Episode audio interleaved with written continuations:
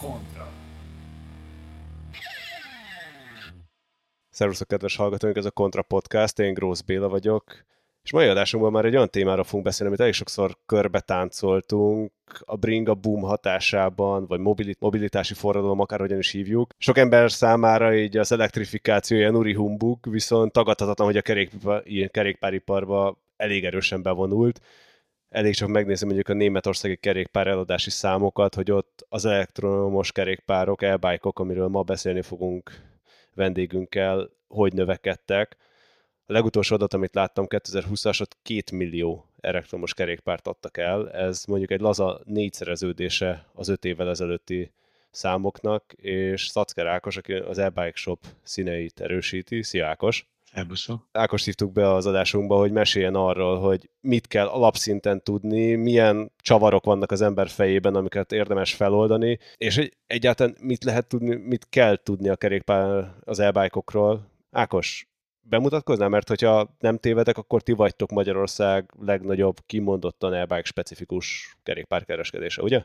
Igen, ha jól tudom én is, akkor mi vagyunk a legnagyobbak, hat bolttal vagyunk jelen. Szóval Ákosnak hívnak, és az elektromos kerékpárokkal kétezer-tizenegy óta foglalkozom.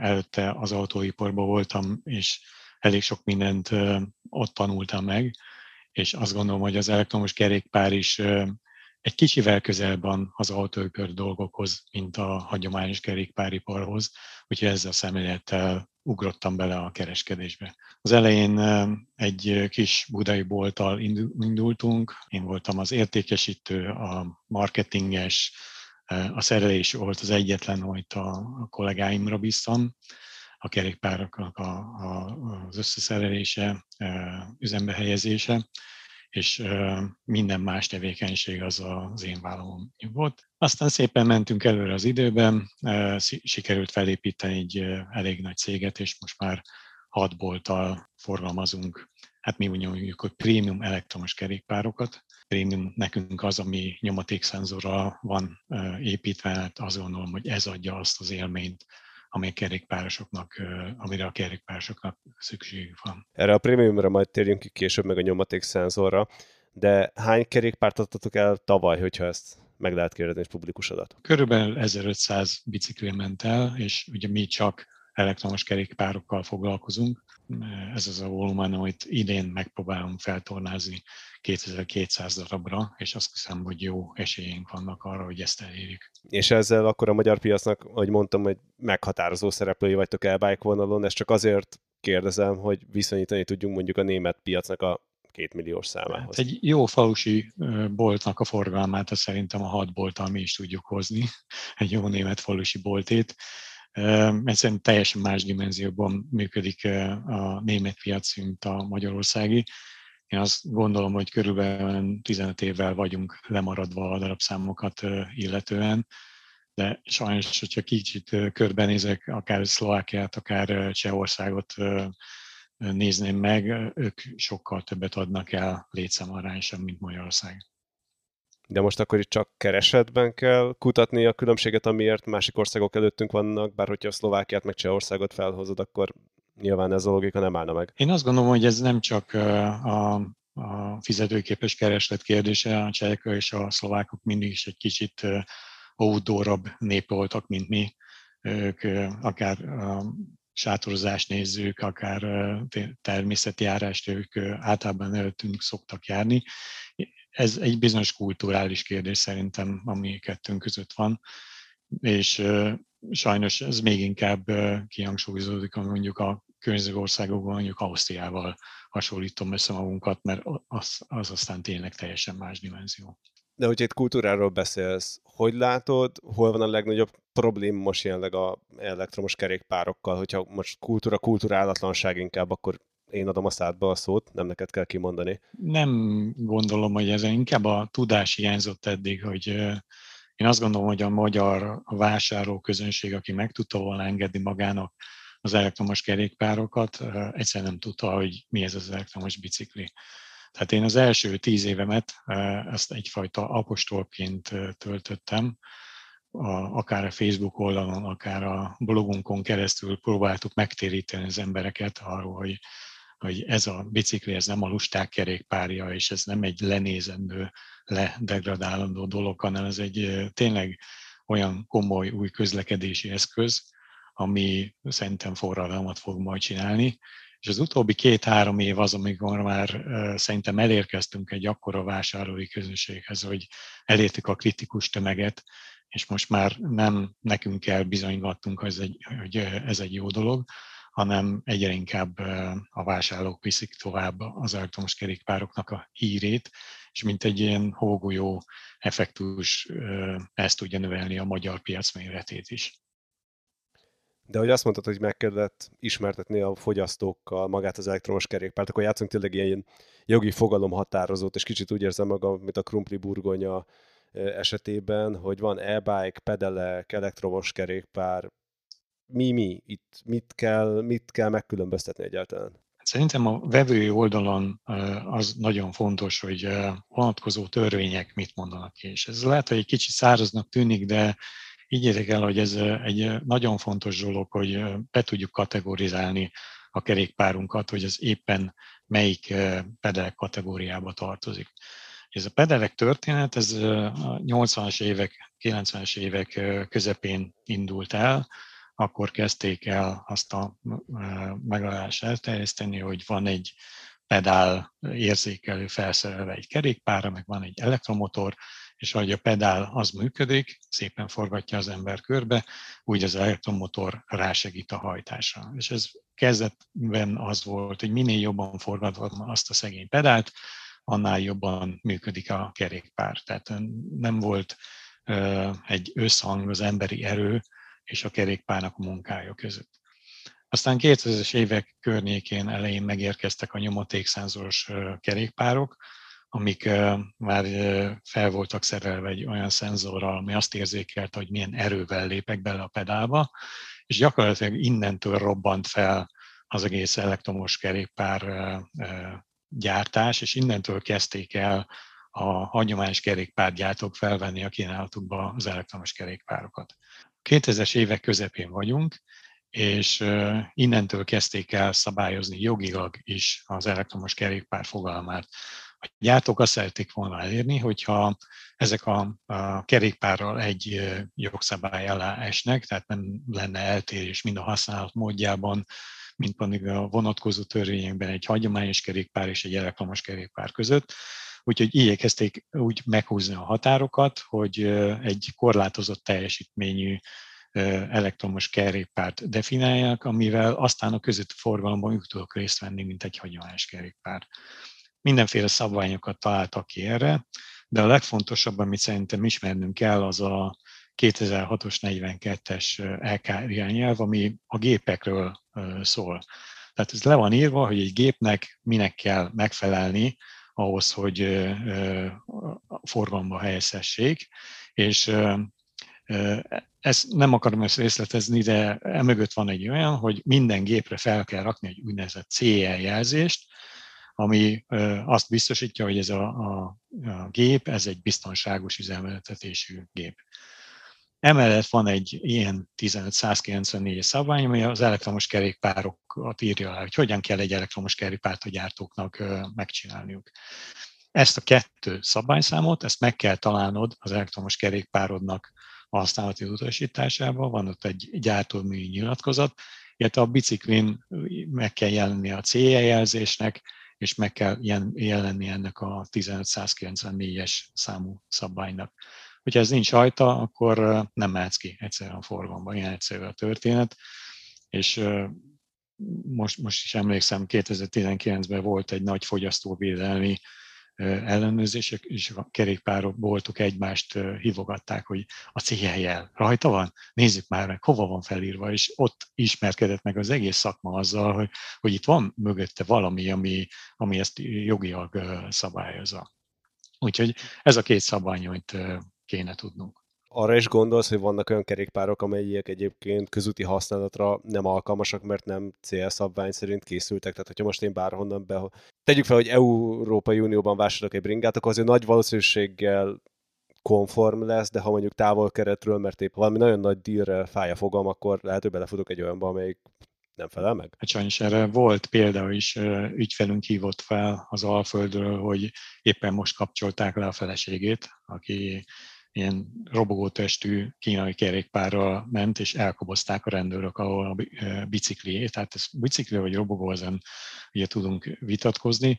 És ez a kerékpárnak látszott, a kerékpárnak látszott ágy, és a vége az az volt a történetnek, hogy még a kereskedő sem tudta bizonyítani, hogy megfelel az irányelveknek. Tehát úgy adta el a kerékpárokat. Ezek nyilván nagyon olcsó, jutányos áron lehet hozzájutni, tényleg ez a száz-kétszázezer forintos kategória, akár még ólom akkumulátorral, meg ha több kerékpárokról beszélünk, de bizony itt, itt még jó pár ezer évvel ezelőtt is fel, felmerült az, hogy esetleg nem szabványnak megfelelő járművet adtak el a kereskedők. Most már azt gondolom, hogy tisztult a, a szakma, csak az az egyetlen probléma, hogy az, hogy megfelelsz ezeknek a szabványoknak, ez önbevallás módján működik. Tehát a gyártó kiad egy papírt, hogy ő ezt leellenőrizte, és szerintem minden rendben van, egy pecsétes papírt, és akkor ezt mindenkinek el kell hinnie, és valószínűleg itt vannak a turpiságok, hogy amikor látunk ilyen életveszélyes fékekkel felszerelt kerékpárokat, amiben egy nagy teljesítményű elektromotor van, akkor egyszerűen elkezdünk remegni, hogy na, ez kimegy az utcára, mi lesz ennek a végeredménye. De akkor itt is érvényes az a mondás, hogyha valami túl jónak látszik, túl jónak tűnik, hogy igaz legyen, akkor valószínűleg nem is igaz. É, igen, sajnos, sajnos ez van. De a legelső kérdésemhez visszatérve, mi a különbség az e-bike és a pedelek között? Van egyáltalán különbség, vagy egyik csak köznyelv? Tulajdonképpen két jármű kategória van, amit a szabványok megemlítenek. Ez egyik az a bizonyos kerékpárnak minősülő elektromos kerékpár, ami huszonöt kilométer per óránál leszabályoz, tehát hogyha afölé mész, akkor a saját erővel mehetsz tovább, de a motor már nem fogja segíteni a te munkádat, és itt az európai szabványok kétszázötven wattos teljesítményt mondanak, ezzel szemben a magyar kezben háromszáz wattot találunk, de körülbelül ez a határ, ez a teljesítmény határ, ami alatt kerékpárnak minősül, e fölött pedig a magyar jogszabályok szerint segédmotoros kerékpárnak, tehát mind azok a szabályok, amik egy robogóra vonatkoznak, arra vonatkoznak a kétszázötven watt fölötti teljesítményű bicajokra. Van az úgynevezett S-pedelek kategória, ez nálunk nincs ilyen, ez a robogónak egy része, de Nyugat-Európában van egy olyan, ami négy kilowattig tud működni, akár gázkarral is, és negyvenöt kilométer per órás végsebességgel mehet. Erre egyszerűsített szabályok vannak Nyugat-Európában, de ahogy mondtam, ez Magyarországon nem létezik. Minden, ami nem kerékpárnak minősülő pedelek, az robogónak minősül. De hogy felloptad a gázkart, így rámerek most kérdezni, tavaly azért, amikor bejött az állami elektromos kerékpár támogatási pályázat, akkor több ilyen kerékpárnak látszó gázkarral rendelkező förmedvényt lehetett vásárolni. Ezek hogyan kerülhetnek bele egy ilyen rendszerbe szerinted? Vagy te találkoztál ilyennel egyáltalán? Találkoztam ilyennel, és ugye kétezer-tizenegy óta forgalmaztam is átépítőkészleteket, amit a, a kerékpárra rá lehet rakni, és pont amiatt hagytuk abba ezt a dolgot, mert hogy egyszerűen semmilyen törvénynek nem lehetett megfelelni. És azok a kerékpárok, amiket most állami támogatásban is meg lehetett vásárolni, nagyon olcsó sebességszenzoros kerékpárok, azok pont olyan rendszerrel voltak felszerelve, mint amit én is forgalmaztam annak idején. És hát ezek a rendszerek ezek olyanok, hogy veszel egy kétezer forintos gázkart, rádugod a kontrollerre, és onnantól gázkarral tudsz venni, tehát onnantól még a pedált sem kell megfordítanod az, hogy a bicikli elinduljon. Hát ez nyilván, ez már nem a kerékpár kategória. Tehát ki lehet játszani mindent, és ahogy mondtam, ugye önbevallás alapján adják ki a gyártók a gyártói nyilatkozatot, mögötte meg kell lenni a megfelelő dokumentációjuknak természetesen, de előfordulhat, hogy átcsúszik egy-két olyan típus, ami, amit nem oda szántak. Maradjatok velünk, mert egy rövid reklám után folytatjuk a beszélgetésünket. Attól, mert valamit e-bike-nak hívnak, nem feltétlenül kell megfizethetetlennek lennie. Éppen ezért a Decathlonban már nyolcszázkilencvenkilencezer-kilencszázkilencven forinttól találsz elektromos bicót számos felhasználási területre. A huszonhét modelles paletta egészen a várositól, a trekkingen, a mountainbike-ig minden tartalmaz, és hamarosan az e-cargo bike-okkal is ki fog egészülni. De ahogy mondtad itt a cserét, ilyen kiegészítő kitteket, emlékszem arra, hogy amikor foglalkoztam kerékpárkereskedelemmel e-bike-oknál, rendesen specifikában volt még az is, hogy milyen csavar, mekkora csavarméretet lehet egyébként belerakni a vázba. Akkor nem az van, mint egy átlagos bringánál, hogyha nekem nem tetszik valami rajta, akkor csak úgy kicserélem? Erre egy ajánlás van, a Német Kerékpárkereskedők Szövetsége adott ki egy ajánlást, amit szerintem Európában mindenki elfogad kötelező érvényűnek. Meg van határozva az, hogy pedelek kerékpárnál, tehát a huszonöt kilométer per órás bicikliknél, mik azok a változások, amiket megengednek. Tehát megengednek például egy Markov cserét, minden további nélkül, de nem engednek meg például egy villa cserét. Csomagtartó cserét nem engednek meg, csak hogyha gyártó, aki ezt az adott kerékpárt legyártotta, engedélyezi ezt, mert a csomagtartónak a felszerelése a kerékpár egyensúlyát alapvetően befolyásolja.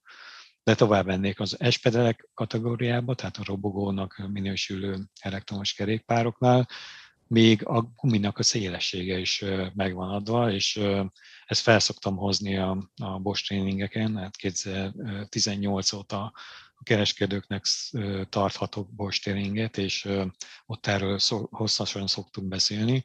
Volt egy olyan németországi eset, hogy S-pedel kerékpárra az ügyfél egy kicsivel vastagabb gumit kért, mint a gyári, és a kereskedő felrakta neki. Majd az első kanyarban leért a pedál, mert hogy éppen úgy, úgy változott meg a geometriája a kerékpárnak, hogy leért a pedál, és az ember negyvennel elesett, és utána beperelte a kereskedőt, aki csak a szabvány szerint, illetve a gyártó által előírt gumiméretet alkalmazhatta volna, és megnyerte a pert. Tehát az S-pedeleknél sokkal-sokkal keményebb szabályok vannak, kormányt nem cserélhetsz, nem tudom én, nyeregszárat nem cserélhetsz, strucnit nem cserélhetsz, nyilván váltóművet nem cserélhetsz. Tehát csomó alkatrészben csak azt rakhatod be, amit a gyártó eredetileg is használt, vagy ha nem, akkor a gyártótól be kell kérni azt az engedélyt, hogy azt az alkatrészt felszerelheted. Nyilván ez tök riasztóan hangzik egyébként, hogy ennyi megkötés van egy S-pedeleknél, de mondjuk az elektromos kerékpárpiacnak hány százaléka szerinted az S-pedelek Magyarországon? Magyarországon nyolc, egyébként meg egy. Fura ez, ez, ez, a, szám, trend, fura ez a szám, mert ugye Nyugat-Európában az S-pedelek az a fenevald. Tehát senki nem akar egy negyvenötös kerékpárra ráülni, mert egyszerűen nem tud vele normálisan közlekedni. Rendszámköteles, és ráadásul nem is kevés a kötelező biztosítási díj. Magyarországon sokkal egyszerűbb szabályok vannak erre, hiszen a robogókra is egyszerű szabályok vannak. A, már évek óta küzdenek, hogy a robogókat is rendszámmal lássák el, és amíg ez nincsen, addig a, az S-pedelek kerékpárok sem kapnak rendszámokat. Így Magyarországon teljesen elég az, hogyha van egy segédmotoros jogosítványod, és használhatod, meg fel kell venned egy motoros bukót az S-pedelekre, és meg kell egy gyártómi nyilatkozathoz, hogy ez az el egyes jármű kategóriába tartozik ez a kerékpár, és onnantól mehetsz vele. Igaz, hogy ki vagy tiltva egy csomó helyről, tehát ahol kerékpárút van városon belül, ott nem mehetsz, csak városon kívül engedélyezik a robogóknak a kerékpárút használatát, gyerekülést nem rakadsz fel rá, utánfutóba nem húzhatsz gyereket. Tehát egy csomó olyan kötöttség van, ami a hagyományos kerékpárnál vagy a pedelek kerékpárnál megenged, de az S-pedeleknél nem. Viszont nálunk egyszerűbb használni, tehát ezért van az, hogy a magyar ember gyorsan szeretne, főleg a belvárosban hajtani, és akkor fogja és megveszi az S-pedel kerékpárt. Úgyhogy a német kollégák mindig gondolkodnak, hogy csodálkoznak azon, hogy, hogy a francba adunk el mi ennyi S-pedeleket. Ennyi egyszerűbb a szabályozás, és ez már magával húzza. Amúgy érdekes, amit mondasz, mert egyik barátommal, akivel beszéltem, ő azt mondta, hogy, és áteződik egy másik témára, hogy a elektromos kerékpároknak a hajtásának a tuningja, addig egy, amíg egy osztrák gyakorlatilag csak tíz százalék, esetleg öt-tíz százalékában tuningolja az elektromos kerékpárját, addig a magyarok inkább kilencvenöt-kilencven. És, és főleg mountain bike-osok gondolják azt, hogy ez nekik szükséges, és terepen pedig szerintem teljesen felesleges a történet. Hát megint muszáj visszamennem egy kicsit a jogba, tehát ezt nem, nem tudom másképp elmagyarázni. Ugye mondtuk azt, hogy jártulni nyilatkozat kell a kerékpárokhoz. Amint elkezdjük tuningolni a kerékpárt, onnantól az eredeti gyári gyártómű nyilatkozat az megszűnik, és onnantól a közútra úgy tudnál kimenni, hogyha egyedi típus engedélyt kérné a kerékpárodhoz, amit nyilván nem fogsz tudni megtenni, meg hát nem is kerékpárról beszélünk innentől, hanem egy olyan eszközről, ami egy nagy motorral van, ugye kétszázötven watt fölötti, vagy háromszáz watt, hogyha a melyekhez nézek, a fölötti motorral van felszerelve. Tehát innentől egy olyan eszközzel megyek, ami abszolút szabálytalan a közúton. És innentől én vagyok felelős mindenért. Tehát, hogyha nyom, bármiféle problémát okozok, mondjuk egy balesetbe belekeveredek, és mondjuk nem is, lehet, hogy nem is én voltam a szabálytalan abban a helyzetben, hanem csak annyi történt, hogy kinyitották előttem az ajtót, mert hátra nézett, és azt gondolta, hogy ez nem tud úgy jönni, mint ahogy az én biciklim ment, és abból lesz bármiféle probléma, mondjuk legyen egy kórházi kezelés, vagy legyen akár az autóban egy kár, akkor azt mind nekem kell felhasználónk állni. Tehát nem lesz té bé költség mögöttem, be fognak perelni az autóban, a károkat nekem kell személyesen kifizetnem, és hogyha elkap a rendőr egy tuningolt kerékpárral, akkor annak következményei lehetnek. Nyilván mi még nem tartunk ott, mint Nyugat-Európában. Én öt-hat évvel ezelőtt túráztam kint, és hát ott kiállítják a, a mész a bicikliúton, és akkor mondják, hogy oda jobbra tessen szíves leállni, és akkor ott a rendőr ért is hozzá, hogy mit csinál, és megnézi azt, hogy az a kerékpár az megfelel a specifikációknak, rajta van a cé e-jel, tudja, hogy hogy néz ki egy tuning készlet, ha meg nem, akkor bekísér a legközelebbi tűvállomásra, és ott meg fogják mérni azt, hogy milyen a kerékpárod, és bődös és bírságok vannak mögötte. Úgyhogy ez a, az aszfalt. A tuningolt kerékpárokkal az erdőben, tehát a, a mountain bike-oknak az őshonos területén, ott még nagyobb baj van, mert ugye van Magyarországon egy erdővédelmi törvény, ami egyébként is korlátozza, hogy kerékpárral hogy mehetsz be, géprejű járművel, meg aztán abszolút, már ha jelen pedelek. Hogyha pedelek, tehát a húsz kilométer per órás, akkor simán bemehetsz az erdőbe úgy, ahogy a kerékpároddal bemehetsz, ha meg van engedve. De egyébként, ha nincs megengedve, akkor egy tuningolt kerékpárral nem mehetsz be. És nekem van ugyanilyen élményem, amikor én crossmotorral hajtottam, és akkor próbáltak az erdőbe elfogni crossmotorokkal, meg helikopterrel, akkor még kétezer-öt környékén, nem tudom, emlékszel-e, hogy akkor a, a crossosokat, meg a kvadosokat üldözték, az a szép időszak volt. Most ugyanez az időszak, ez meg fog jelenni majd előbb-utóbb a tuningolt kerékpároknál is. Ma még nincsen ezen nagy hangsúly, de szerintem csak idő kérdése. Még van egy öt-hat évünk, amíg ez komoly téma lesz. Arról nem beszéltél, hogy a felelősség terén akkor gyakorlatilag a gyártói garancia is leesik a bringáról. Tehát, hogyha valami meghibásodik, akkor az a te felelősséged. Igen, igen. Innentől minden a, a te problémád. A gyártók ugye ezért azt el kell, hogy mondjam, hogy ezzel nem küzdenek. Tehát a óriás felháborodás volt két év ezelőtt, amikor a Bosch bejelentette, hogy innentől beépít a cé iksz motoros kerékpárjaiba egy olyan rendszert, ami analizálja azt, hogy milyen teljesítménnyel hajt a kerékpár, melegedésből, akkumulátor áramfelvételből, meg analizálja azt, hogy milyen melegségű emelkedőn mész, ugye van benne egy dőlési érzékelő, meg a sebességszenzornak a jelét is szereti, és hogyha azt találja, hogy itt valami turpiság van, akkor egyszerűen leállítja a rásegítést. Amikor ez megtörténik, onnantól másfél órán keresztül kenyérszervóval kell, saját erőből kell a biciklit hajtanod, mert hogy nem lesz elsegítés, kikeversz az erdőből, hazamész, utána vissza fog jönni majd a rásegítés, és még egyszer ezt eljátszhatod, és utána véglegesen blokkolni fogja a motort, és nem fogod tudni feloldani ezt, a, ezt az árat róla. Úgyhogy ez óriás felháborodás volt, de aztán az emberek megszokták. Ugyan vannak tuning készletek, amik mindig egy kicsit ilyen render-fondult elven működnek, hogy kihoznak egy újabbat, a Bosch szoftverfrissítéssel berakja az újabb anticsaló szoftverét, és ez így megy tovább. De én azt gondolom, hogy nem érdemes ebbe energiákat rakni. Úgy a kerékpárnak, a kopó alkatrészeinek a védelme érdekében, úgy a saját érdekünk, saját életünk védelme érdekében. Tehát a közúton egyszerűen nincsenek felkészülve a negyvenötös kerékpárokra. Erdőbe, hegyen meg szerintem semmi szükség nincsen arra, hogy motoros hajtással negyvenöttel menjünk. Tényleg, az égvilágon semmi. Ott a huszonöt az arra jó, hogy dinamikusan tudjak felmenni a hegy tetejére. Ti szereltek be ilyen tuning kitet? Nem. Én azért kérdezem, mert viszont magyar boltnak a kínálatában láttam ilyet különböző rendszerekre. Vannak is, hát itt annyit kell tudnia annak a boltnak, aki ezt eladja, hogy innentől ő lesz a kerékpárnak az előállítója. Tehát nincs ezzel semmi baj, csak innentől az az ő felelőssége.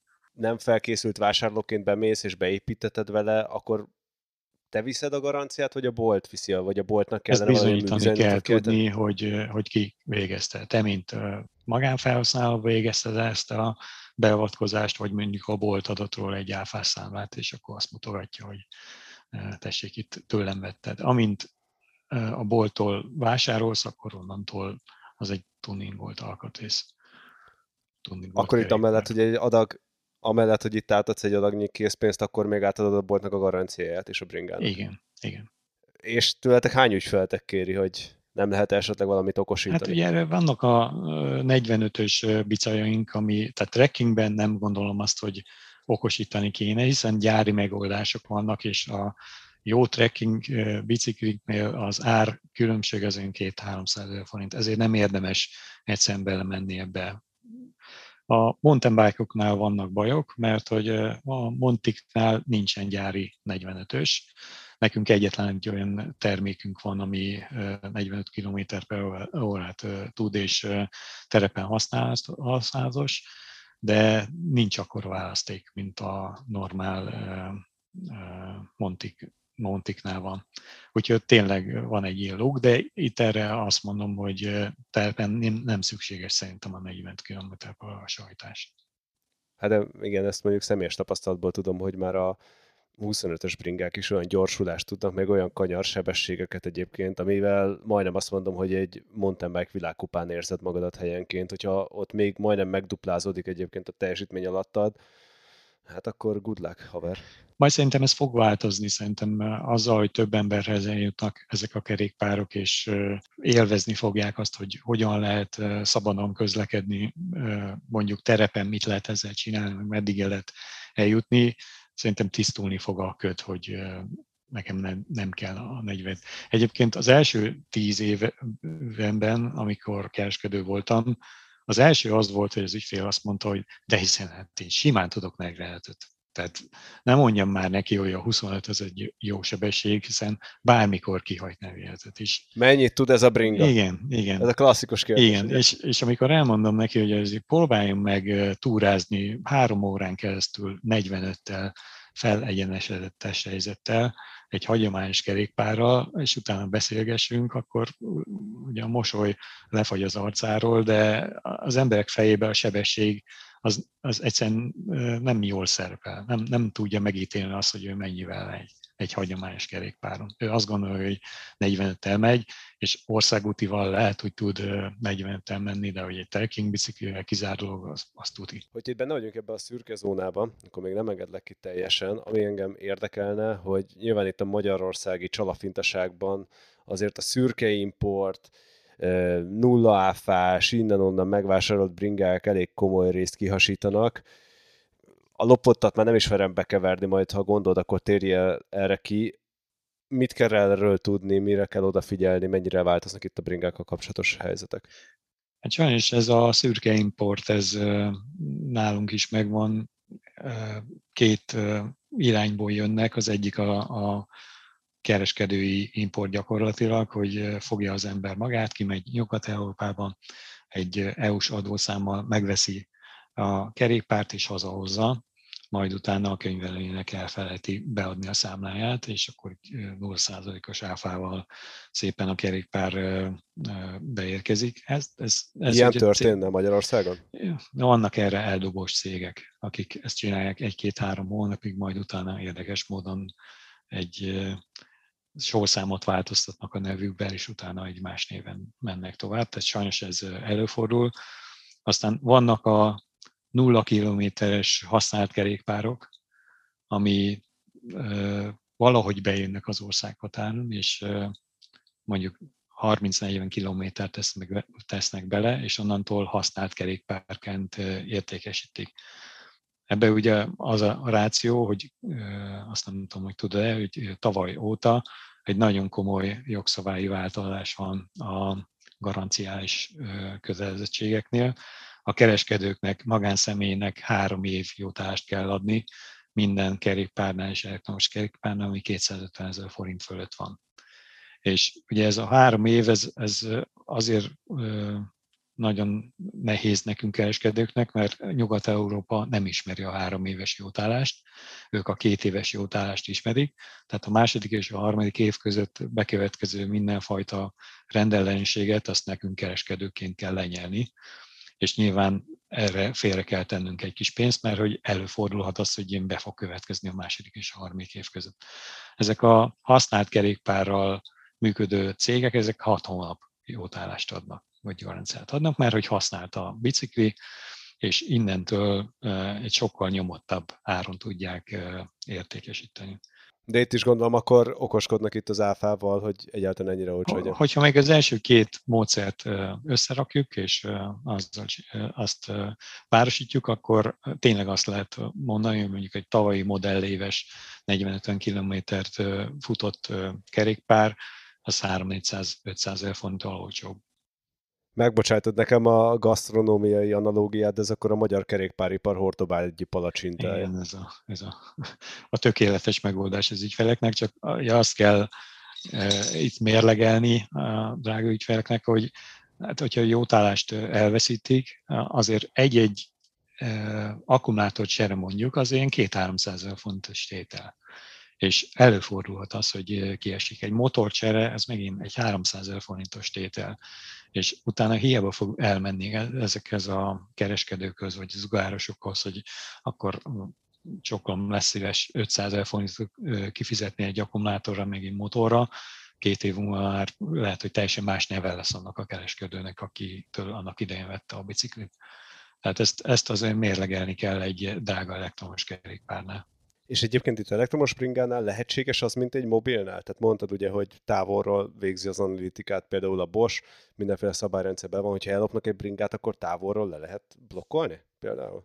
Vannak olyan megoldások, amik elfelé mennek. Itt ugye a német piac húzza az egész kerékpáros ipart, és ilyet a fő probléma az az, hogy ők nagyon törvényesen szeretnének mindent csinálni. Tehát az, hogy most távolról fogom és lelőm a kerékpáromat, ezt nem tudom megcsinálni, de például a huszonkettes modellében már távolról az interneten keresztül tudok a mobilomra, azt hiszem most már három gyártónál is kapni jelet, hogyha megmozdították a kerékpárt, és utána a gé pé es nyomkövetővel meg tudom nézni, hogy hol van a bicikli, tehát ezt, ezt tudjuk ma.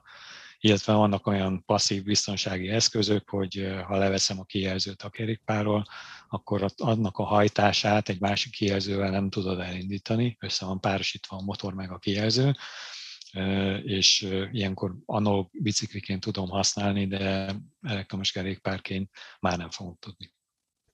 És akkor, ahogy mondod, analóg kerékpárként az akkor már gyakorlatilag hulladék, és itt a legvégső pontja ennek a, hogy mondjam, kicsit száraz, de mégis szaftos témakörnek, hogy mi történik, amikor eléri a végét egy életciklusának egy kerékpár. Hogyan lesz ez kidobva, hulladékként hasznosítva, bármi? Mi történik az aksival például? Ezek úgy működnek, hogy az alkatrészeket, amiket újra lehet felhasználni, azt a gyártók megpróbálják visszanyerni és újra felhasználják. ilyen például a motorok. Tehát a motorokat általában te nem tudsz elmenni egy kereskedéshez és azt mondani, hogy szeretnék egy új motort vásárolni, hanem ilyenkor le kell adnod a régi motort, ezt felújítják refurbished módszerrel, és úgy kapod vissza, hogy egy teljesen újnak látszó motor, a kopóalkatrészeket nyilván teljesen újra cserélik, de az öntvények és még azok, azok megmaradnak, és ilyen motorokat tudsz majd vásárolni.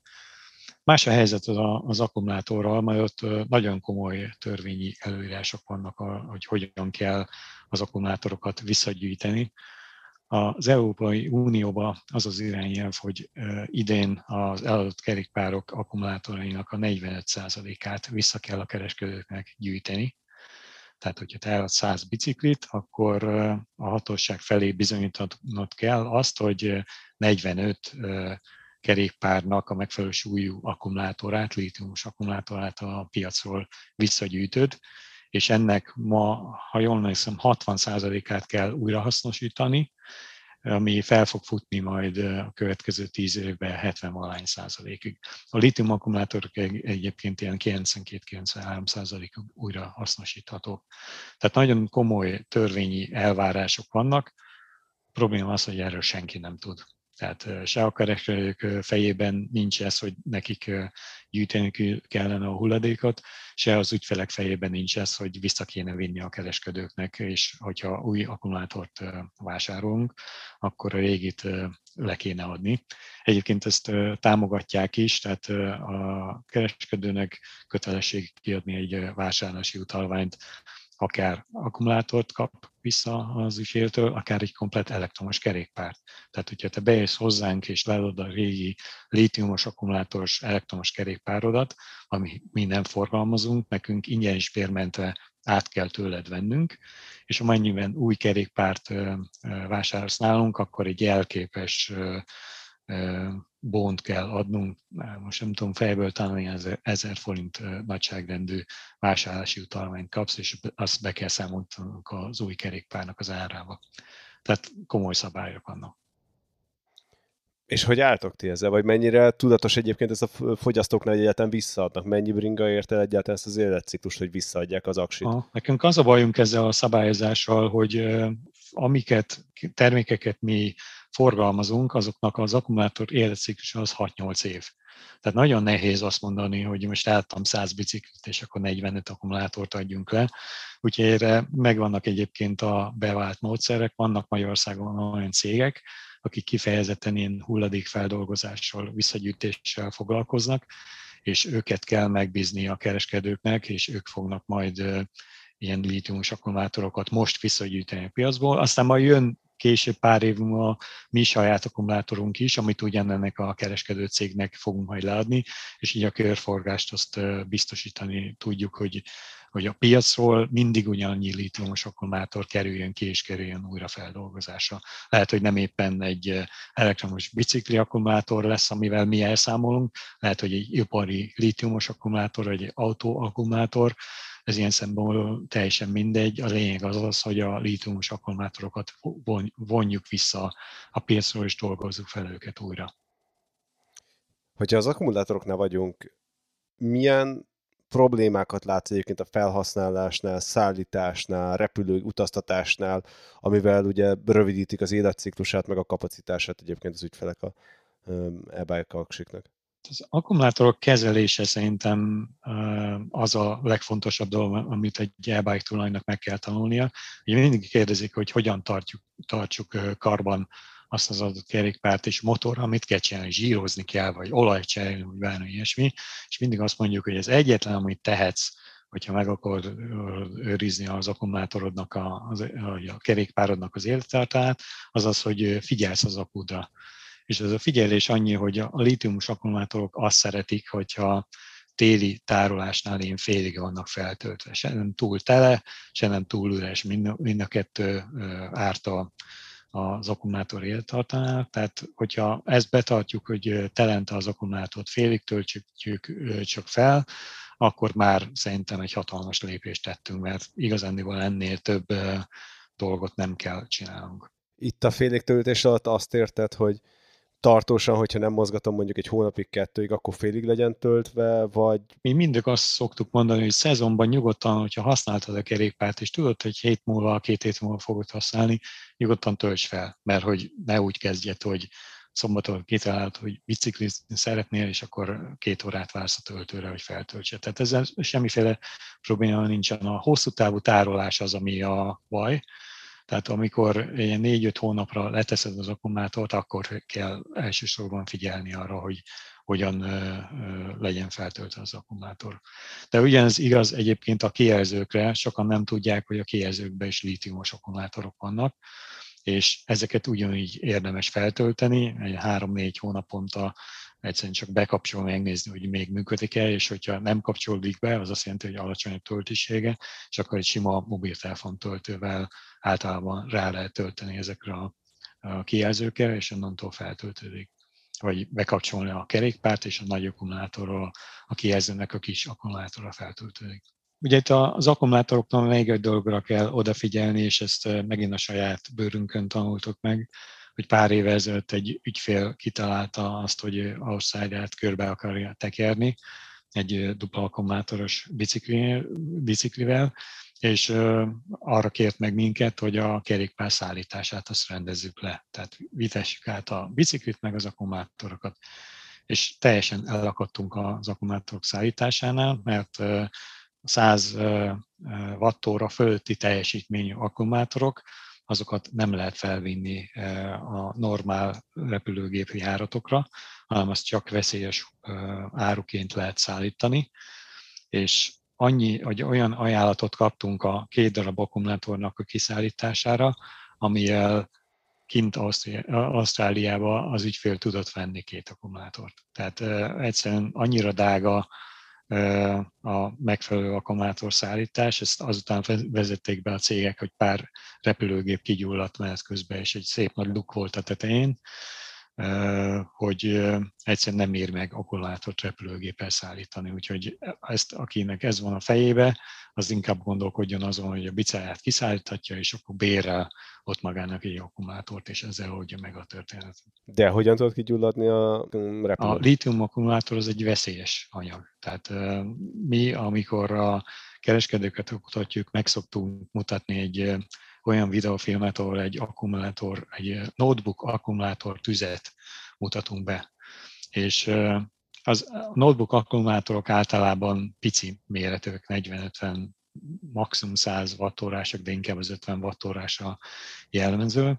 És az egy akkora tüzet tud okozni, hogyha megsérül az akkumulátor, hogy egy három-négy méter átmérőjű tűzgömböt sikerül csinálnia, és a lítiumtűz nagyon veszélyes, mert nem az oxigént táplálja. Tehát ezért fontos az, hogy nagyon-nagyon odafigyeljünk az akkumulátorjainkra, és abból volt mobiltelefon akkumulátoroknak volt tüze légitársaságoknál, úgyhogy ment közben egyszerűen az egyraklap akkumulátor az kigyulladt, valami zárlat keletkezett, és onnantól aztán a, a tűz megállíthatatlan volt, és ilyen szép nagy lyuk volt a Jumbo-nak a tetején. Nem tudom, akkor tudod, régen megvolt ez a para az emberben, hogy nehogy bekapcsolja valaki melletted a telefont, mert lezuhansz, akkor lehet inkább megkérdezem, hogy e-bike-ot. Igen, vagy hogyha látod, hogy itt a csomagjában van bent egy akkumulátor, ami e-bike akkumulátor, akkor odébb ősz pár üléssel. Nem annyira veszélyes ez a dolog, és itt még vissza kell nyúlnom az, hogy itt prémium termékekről beszélünk. Itt nagyon komoly akkumulátor felügyeleti rendszer van a kerékpárokban, ami komoly hőmérsékletméréssel is van összekötve, és amennyiben ez a rendszer, ami be van építve az akkumulátorba, ezt úgy hívják, hogy bé em es rendszer, Battery Management System, azt érzékeli, hogy bármiféle gáz van az akkumulátoron belül, hőmérséklet, termikus elszaladás, azonnal lekapcsolja a cellákat, és megakadályozza azt, hogy nagyobb baj legyen. Itt felhasználói oldalról csak akkor van nagy baj, hogyha az akkumulátor földhöz ütődik, vagy nem tudom, egy ág átszúrja, vagy bármi ilyesmi. Bár ugye mindig azt mondjuk, hogy ha az akkumulátornak a külső héjazata az rendben van, akkor nagy eséllyel a belsejével sincsen probléma, de azért érdemes egy szakműhelyhez elkerekezni és megmutatni, hogy na, ez történt, és nézzék meg, hogy biztosan menjünk. Ha az akkumulátor oldalán luk van, akkor azt el kell felejteni. Tehát az, az szinte biztos, hogy az akkumulátor sérült, és csak idő kérdése, hogy valami történjen. Itt példaként hozzám fel az elektromos autógyártókat, ugye ütköztettek elektromos autót, volt ilyen teszt, és utána kirakták a rancsot a gyárudvarra, és három hét múlva kezdett el a tűz végig terjedni. Tehát annyira alattomos ez a lítium tűz, hogy egyszerűen nem vették azt észre, hogy elindul valami láncreakció, három hét kellett neki. Ez kicsit olyan, mint a Monty Pythonban, tudod, a fekete lovag. Akkor nincs bajom, nincs bajom, nincs bajom, de már a lábad elveszítetted. Tehát ezt nem szabad elfelejteni, hogy ez az egész őrült energiasűrűségű akkumulátorok vannak itt bent, tehát ugye tíz év alatt hatvan százalékkal több energiát passzíroznak bele ugyanabba a súlyba, és anélkül, hogy valami nagy technológiai váltás lett volna, egyszerűen csak a kémiáját az akkumulátornak változtatják, és ez sajnos előfordulhat az, hogy ilyen dolog történik. De a jó hír az az ebbe, hogy az elmúlt tíz évben neves gyártónak az akkumulátorja az nem gyulladt ki. Tehát három-négy évvel ezelőttről tudunk egy elektromos rollerboltról, ami Németországból kigyulladt, de ott tudjuk azt, hogy egy, egy roller töltése nem állt le, és az gyújtotta fel az egész boltot. Tehát itt még akkor az sincsen benne igazán veszélyként, hogyha mondjuk távolkerületről veszel valami neve nincset, vagy akkor azért ott megugrik azért a kockázat? Hát szerintem azért biztonsági sztenderdek azok nem ugyanolyan, mint egy nyugat-európai gyártónál. Egy, az áron is lehet látni, tehát ugyanazt az akkumulátort azt meg tud vásárolni féláron távolkeletről. Igaz, hogy behozni nem fog tudni, mert ez megint ilyen veszélyes áronnak minősül, tehát ezt repülni, azt nagyon nehezen konténerszámra hajóval be tudják hozni, de repülővel nem. Tehát privát, privát felhasználó számára nem elérhető ez a dolog, de valószínűleg van olyan kereskedő, aki annak vásárol. Ákos, annak ellenére, hogy még csak a felszínét érintettük az e-bike-októl, már kellő mélységben lubickolunk itt a témában, és nekem még egy jó sor kérdésem maradt, amit viszont úgy gondolom, hogy itt a, hadd ülepedjen a kedves hallgatókban, és én megbocsájtatok ezért, ketté vágjuk az adást, majd lesz egy folytatása is ennek, ahol majd jobban belemegyünk még a technikába, illetve a használati kérdésekbe. De zárásképpen még egy utolsó kérdés. Hogyha valaki most nézeget e-bike-okat, és hogy elképesztően nagy kínálat van, akkor mik azok a nagyon fontos faktorok, amiket szerinted ugye a kiválasztásnál figyeljen oda, és mi az, amire inkább nem, mert csak hülyeség és zaj. Ez egy komplett adás lenne, megint, hogy hogyan válaszunk jól elektromos kerékpárt. Szerintem a legfontosabb dolog az az, hogy találjuk ki, hogy mire akarjuk használni. Mert hogy a legtöbb ügyfél az úgy jön be, hogy szeretnék egy tizenöt kilós, negyvenöt kilométer per órás kerékpárt, amivel háromszáz-négyszáz kilométereket tudok megtenni, és mindez kerüljön hatszázezer forintba, és ez, ez a lehetetlen kategória. Tehát, hogyha jól végig gondoljuk, hogy mire fogjuk használni az, azt az adott kerékpárt, akkor nagyon könnyű lesz jól választani. De hogyha ez nincs meg, akkor gyakorlatilag, mint hogyha egy erdőből próbálnánk meg a kiutat találni, és nem fog, nem fog működni. Ennek a németnek van az a mondása, hogy eierlegende Wollmilchsau, tehát a tojásokat rakó, gyapjas disznó, ami minden tulajdonsággal rendelkezik. Igen. De igen. Most már nem megyek bele több német közmondásba vagy rápidézetbe, azzal titeket sem akarlak erre. Köszönjük tenteni. Szépen a hallgatók szempontjára is nagyon szépen köszönjük. Igen, a, a, nép, a nép hangját hallottuk a te szádból. Úgyhogy Ákos, még egyszer nagyon szépen köszönöm. Titeket hol találnak meg még egyszer a kedves hallgatók? Az evershop pont hu honlapon uh, találjátok meg az üzleteinket, és az országban hat helyen vagyunk. A flagship store meg ugye a Török Bálinton van, ugye? Ez Török Bálint, igen. Az a legnagyobb bolt. Úgyhogy még egyszer nagyon szépen köszönöm. Nektek nagyon szépen köszönöm, hogy meghallgattatok minket. Remélem, hogy tetszett, és kicsit olyan, ugye, mint amikor először egy témába elmélyül az ember, és össze nagy káosz van, de utána szerintem rendeződnek a gondolatok.